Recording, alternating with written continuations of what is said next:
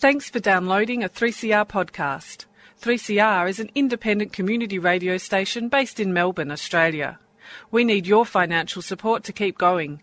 Go to w w w dot three c r dot org dot a u for more information and to donate online. Now stay tuned for your three C R podcast.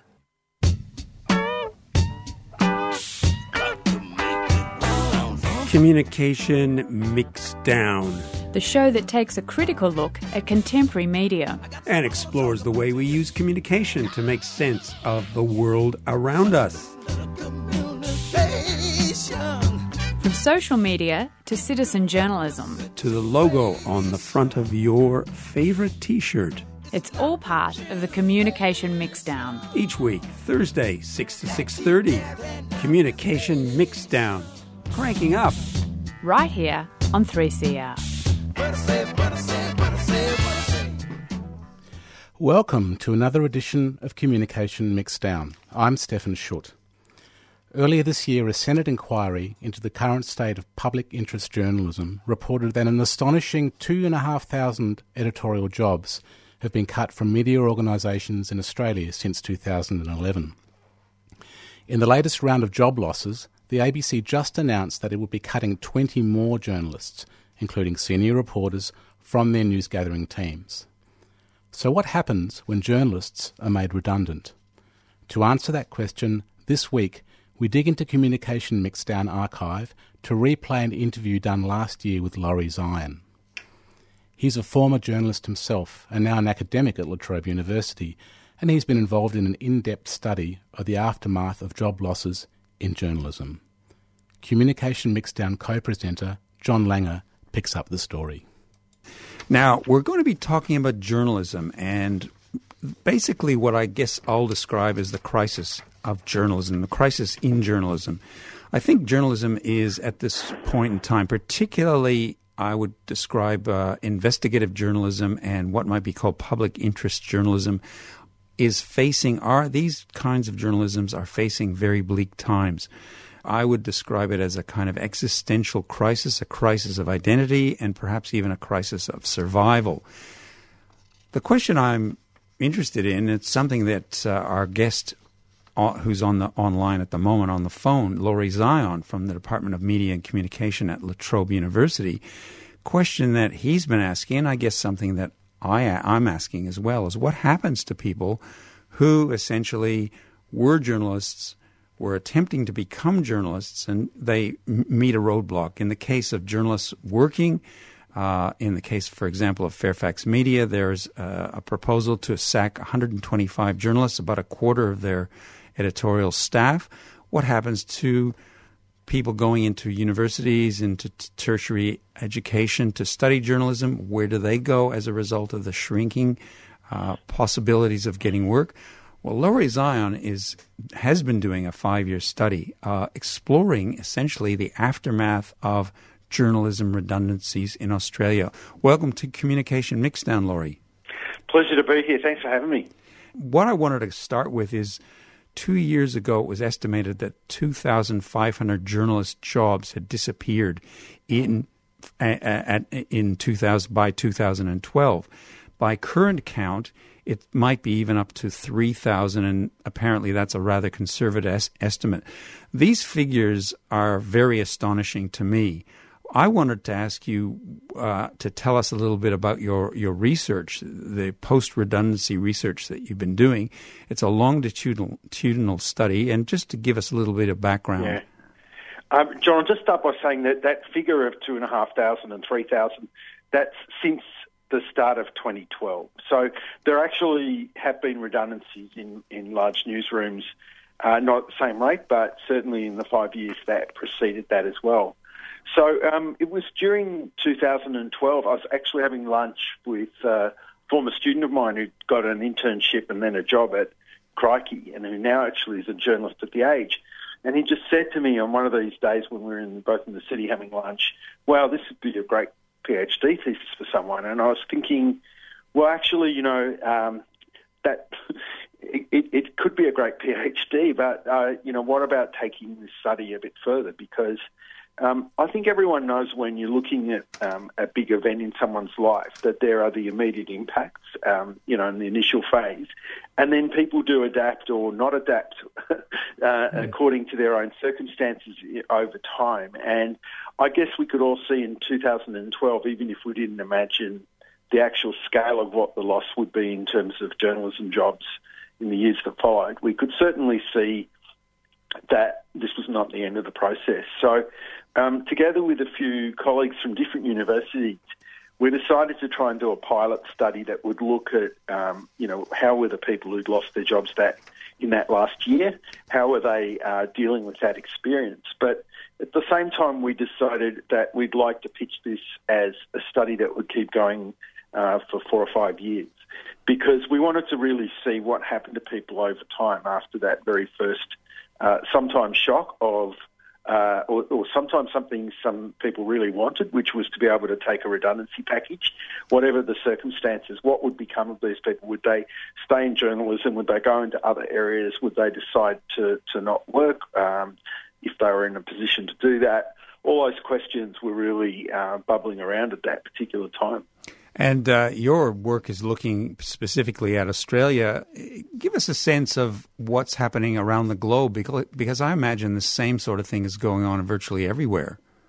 Well, yeah, um, it's it's certain. There's certainly versions of this that have been going on everywhere, and I think it's really interesting uh, from our point of view that when we started looking at this, this um, uh, they call them layoffs, not redundancies, in the U S.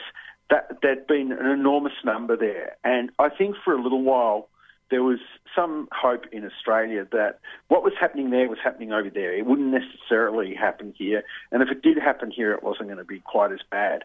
And I think um, that the study that we also found that was done in the U K in two thousand ten was also, I suppose, reporting on an environment which was ahead of the curve when it came to what was happening here in Australia.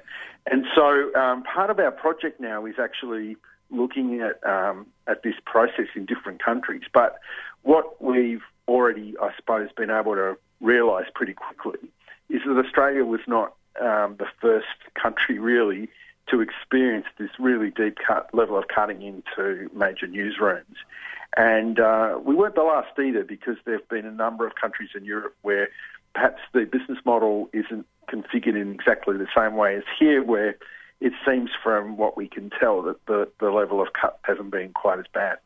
I, I'd like to come back to that question about the business model and, and some of the other possib- possibilities that, that have been proposed in relation to supporting what might be called uh, public interest journalism, investigative journalism. But tell tell us A, a little bit about how you got your sample. I, I mean, that interests me. Where, where did you where did you find people? Did you just simply send out, you know, letters, or how, how did it work? No, it's a good question. And in fact, uh, we were aware that someone had wanted to do this in the States, but couldn't actually figure out a way to find people. Um, we've got a couple of partnerships in our in our um, study. We're, we're funded by the Australian Research Council, and one of our research partners is the Media, Entertainment and Arts Alliance. And um, in, in this case, what they've done is they've uh, we, we, we got we spoke to them very early in the process when we were still coming up with how we would actually do the study, and so um, we reached an agreement with them. And um, as you'd be aware, John, everything's got to go through ethics committees at university. You know how we actually mm-hmm. approach people and contact people as well. But this ended up being a good way to do it. That they would put stuff in their newsletters. They called some of the members that they were aware had gone through the redundancy process and asked permission for, um, you know, from them to uh, for us to be able to contact them as well. So um, it didn't give us a sort of perfectly rounded sample. Perhaps there are a lot of people also who who clearly had, um, you know, they'd been in the news. Their names had come up in the news. So and so's left The Age, or so and so's left, you know, Um, Um, Courier Mail or whatever. Um, so we tried to work around publicly available information, but we're also assisted a lot by the Media, Entertainment and Arts Alliance, who remain partners in the project now. And how many people were finally in your, at least the initial sample? Uh, we got, we were able to approach about five hundred people, and a, a bit more, a, a, a little over half of those uh, responded to the first survey, and we gave people the chance to opt in or opt out of the different activities for this project. So uh, some of them said that they, no thanks, they didn't want to be contacted again, hmm. and um, and you know, but mostly people wanted to stay in it. So we haven't got that many people in our annual surveys now, but we've still got a healthy sample, and uh, it's certainly. Um, I actually thought we did better than I was um, imagining we would in, in terms of the initial response. So, yes. um, yeah. So it's a, it's a, it's not everyone, but it's certainly yeah. um, a good sample. The Green Left Weekly comedy debate is back. We live in a time of crisis, of impending doom and the fear of nuclear war, but we still need to laugh. This year, comedians will debate the very real question. Will Trump tweet us into oblivion? Join Master of Ceremonies Rod Quantock for a sparkling night of progressive comedy featuring Sean Bedlam, Pauline Farts on Hellchild, Kirsty Mack, Gabe Hogan, Frank Hamster, Morven Smith and more. Tickets are fifty dollars solidarity, thirty dollars regular, twenty-two dollars low waged and twelve dollars concession. There'll be a bar and the opportunity to buy a delicious dinner. Saturday, June sixteenth, six thirty p m at the Brunswick Town Hall. Will Trump tweet us into oblivion? A fundraiser for the radical newspaper Green Left Weekly. Bookings are essential. Phone nine six three nine eight six two two or go to trybooking.com forward slash VBYO. Green Left Weekly is a three C R supporter.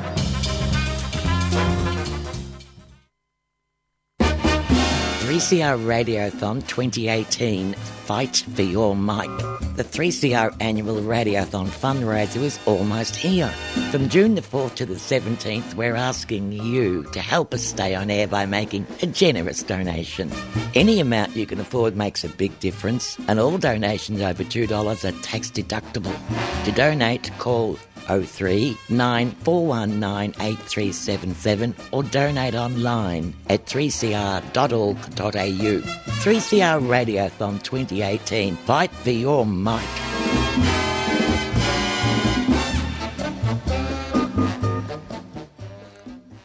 So what happens when journalists are made redundant?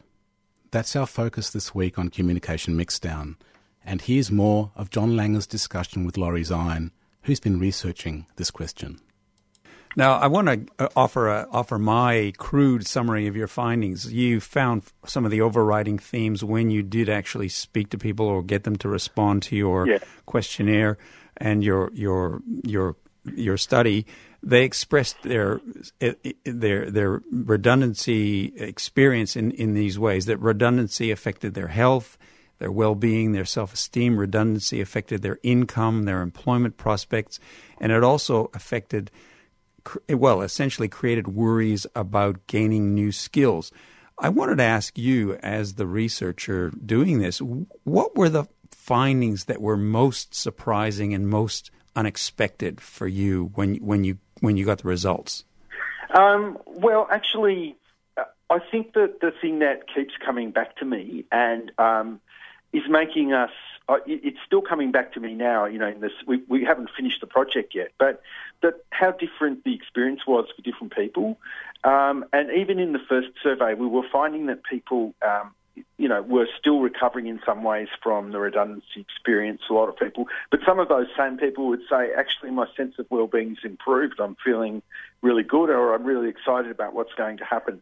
And every time someone, you know, every time there's a comment from anyone in our team, which characterises the general response in a way that, you know, it makes it seem like people have had a really rough time, someone will pop up and say, wait a minute, that's not my experience. And in fact, mm. in the initial phase when we were doing the questionnaire, some of the people who did the response said, you're clearly not who uh, we're looking for, because, mm. we're, you know, I've actually really um, thrived from this whole experience. Mm. So mm. I think um, it's an important point, I think, because um, in some ways now, in the you know the upcoming um, Senate inquiry that's going to look into the future of public interest journalism, um, I don't think that the fate of newspapers can be equated to the fate of all the people that work there. Many people who found different careers or have gone into different areas of journalism or are just enjoying different pace in their life. Um, having said that, there are a lot of people who've done it really tough out of redundancy. Anecdotally, we're hearing a lot from people who say when you're over fifty, it's really hard to get job interviews, even if you've got all this experience. Mm-hmm. And so I think that a lot of the, um, you know, a lot of the responses really, when you look at the detail of the answers that they're giving, um, relate to what stage they're at in terms of, you know, were they already looking at retirement, or were they mm. doing it tough, raising a family and, and having a range of financial responsibilities, so that the drop in income, you know, would be mm. um, would would really hit hard. And also, I think this whole issue that's much broader than uh, in the case of journalists, where people who've, you know, had stable careers and find themselves entering the job market past a certain age. And half our sample had been, uh, were, were, the average age in our sample was around fifty, and about half of them had been, the average time they'd spent in, in, in their jobs was more than twenty years. So, the, the, you know, some people just deal with change better than others, and some people realise, well, something that looked like it might be straightforward has turned out to be quite complicated. But it's interesting, a couple of years on from that, that income levels are recovering. And in the, you know, a quick look at our most recent survey, only one person in our entire survey said that they were actually unemployed. But um, mm-hmm. a lot of people were doing uh, part-time or freelance work. Mm. So this this is another theme that's, you know, we hear yes. a lot about more broadly, this precarious work syndrome, where people might be getting uh, work, but it's not necessarily the amount of work that they want or in the structure that they want. The th- another thing that uh, I read that in your discussion of your, your results, that uh, some some of the journalists moved into P R and in pub- into public relations, and they saw that as a as a highly stigmatized, in some cases highly stigmatized move, and some of them described it as going over to the dark side, and, and then others said that this was actually a, a huge opportunity for them. Yeah, I mean, one person, um, uh, you know, this was an anonymous response, I don't know who said it, but said that, you know, in the newspapers I was doing journalism, now when I'm working for an N G O as public relations, uh, you know, I feel that I'm contributing more to the common good. And I think that um, it's really... It's really interesting, because public relations is one area of work, I suppose, that's had a, you know, quite a substantial infusion of, of people who've got extensive journalism experience. And, um, you know, this area is now characterised as communication, or, you know, strategic communication as well. And so I think for some people it's been, well, I've always thought like this about, you thought this about uh, public relations, but actually, um, you know, the, the, the job's stimulating and I'm enjoying what I'm doing. Other people uh, are not so flattering about it as a profession, but they're saying this is the work I can get. Mm. But I think that, um, you know, what we're seeing here, I think, reflects the broader pattern of um, uh, that we're seeing in, in other professions where, you know, if you said thirty years ago in your first class of the year teaching undergraduates, you know, what does a journalist do? There would be quite a clear and common understanding of what that role is. And what we notice now with graduates from our degree at La Trobe in, in sport journalism, for instance, that some of them will go into jobs like, you know, being a media manager for, for uh, a suburban footy league that didn't exist a few years ago, and mm-hmm. that combine, you know, strategic communication and, and journalism in terms of writing up um, all the mm. events in the club. So that that that that merging of that uh, not total merging, but the, you know, the, the overlap we get now, I think, is mm. a reflection of how much the media itself is changing. This is an, an interesting development, and in fact leads to my next question, because I was going to, I'll put it this way: I, there's a sort of a paradox in play, and you're someone involved in journalism education, and yeah. as I understand, there's more journalism courses being offered at, particularly at tertiary level, than ever before. It seems like almost every university now has a has a course in journalism. And yet journalists are finding themselves more and more out of work, or in in precarious work in un, unprecedented numbers. How does this get reconciled in terms of, I guess, the what, the kind of things that are happening in, in the teaching area, in the education area, and I guess you could call it in the professional marketplace? Yeah, I think that's a really good question, and it's obviously something that um, you know that that we do engage with a lot. Um, you know, like many media or journalism programs at La Trobe, we've reconfigured it, uh, not not simply in response to the market, but you know, in in revising our course offerings, we've included a new stream called Media Industries, where people, uh, are, where students are trained in, in media production. And I think that, you know, we do get this paradox through um, surveys of, of jobs where it's possible, you know, depending on how you interpret them, to say, well, there's actually, you know, there's more media jobs than before. Well, some of them might be quite precarious or, or entry level, but there's certainly um, a, a demand for people with specialised multimedia skills. And I think that we've got to make a really big distinction between, you know, what we're training um, students to do now and what Um, traditional journalists who, you know, went into newspapers at eighteen were were trained to do in terms of their, you know, the way people manage technology. Mm. Um, I think too that um, there's more uh, th- there's more kind of media production, if you like, in a range of jobs that are not specifically um, journalism or, or media jobs. So it's more and more common now, for example, for uh, people who work in professions that are not media to need to know how to engage with mm. social media, mm. to be able to write in a, in a way that uh, attracts attention. So the actual skill base of journalism, mm. and, and remember that it wasn't all that long ago when, you know, there was, um, not just in Australia but elsewhere, I guess, a sense that, you know, what a journalist does is quite specific and, you know, and, and isn't the same as anywhere else. Mm. But journalism skills, if you like, and acts of journalism um, are permeating a lot of the Uh, professions where they probably didn't exist before. Uh, don't forget that, like, in the post-war period in Australia, a lot of people's workplaces were factories mm. where you wouldn't mm. actually even necessarily be required to speak over the course of the day as part of your working life. yeah. And now our jobs are much more service industry, Absolutely. much more engaged with other people. Yep. So that's part of it. And there are, of course, new opportunities opening up in the media that didn't exist before. Yeah, you know, the large, um, the large masthead uh, and and increasingly television have been shedding jobs, and uh, we heard today some A B C radio jobs are going to go. But at the same time, the A B C, as an example, is creating a whole. Um, what they're saying, I think, is about fifty jobs in in uh, you know, for the regional network. Mm. Um, so there's. There's different things uh, opening up. The Guardian has started in Australia.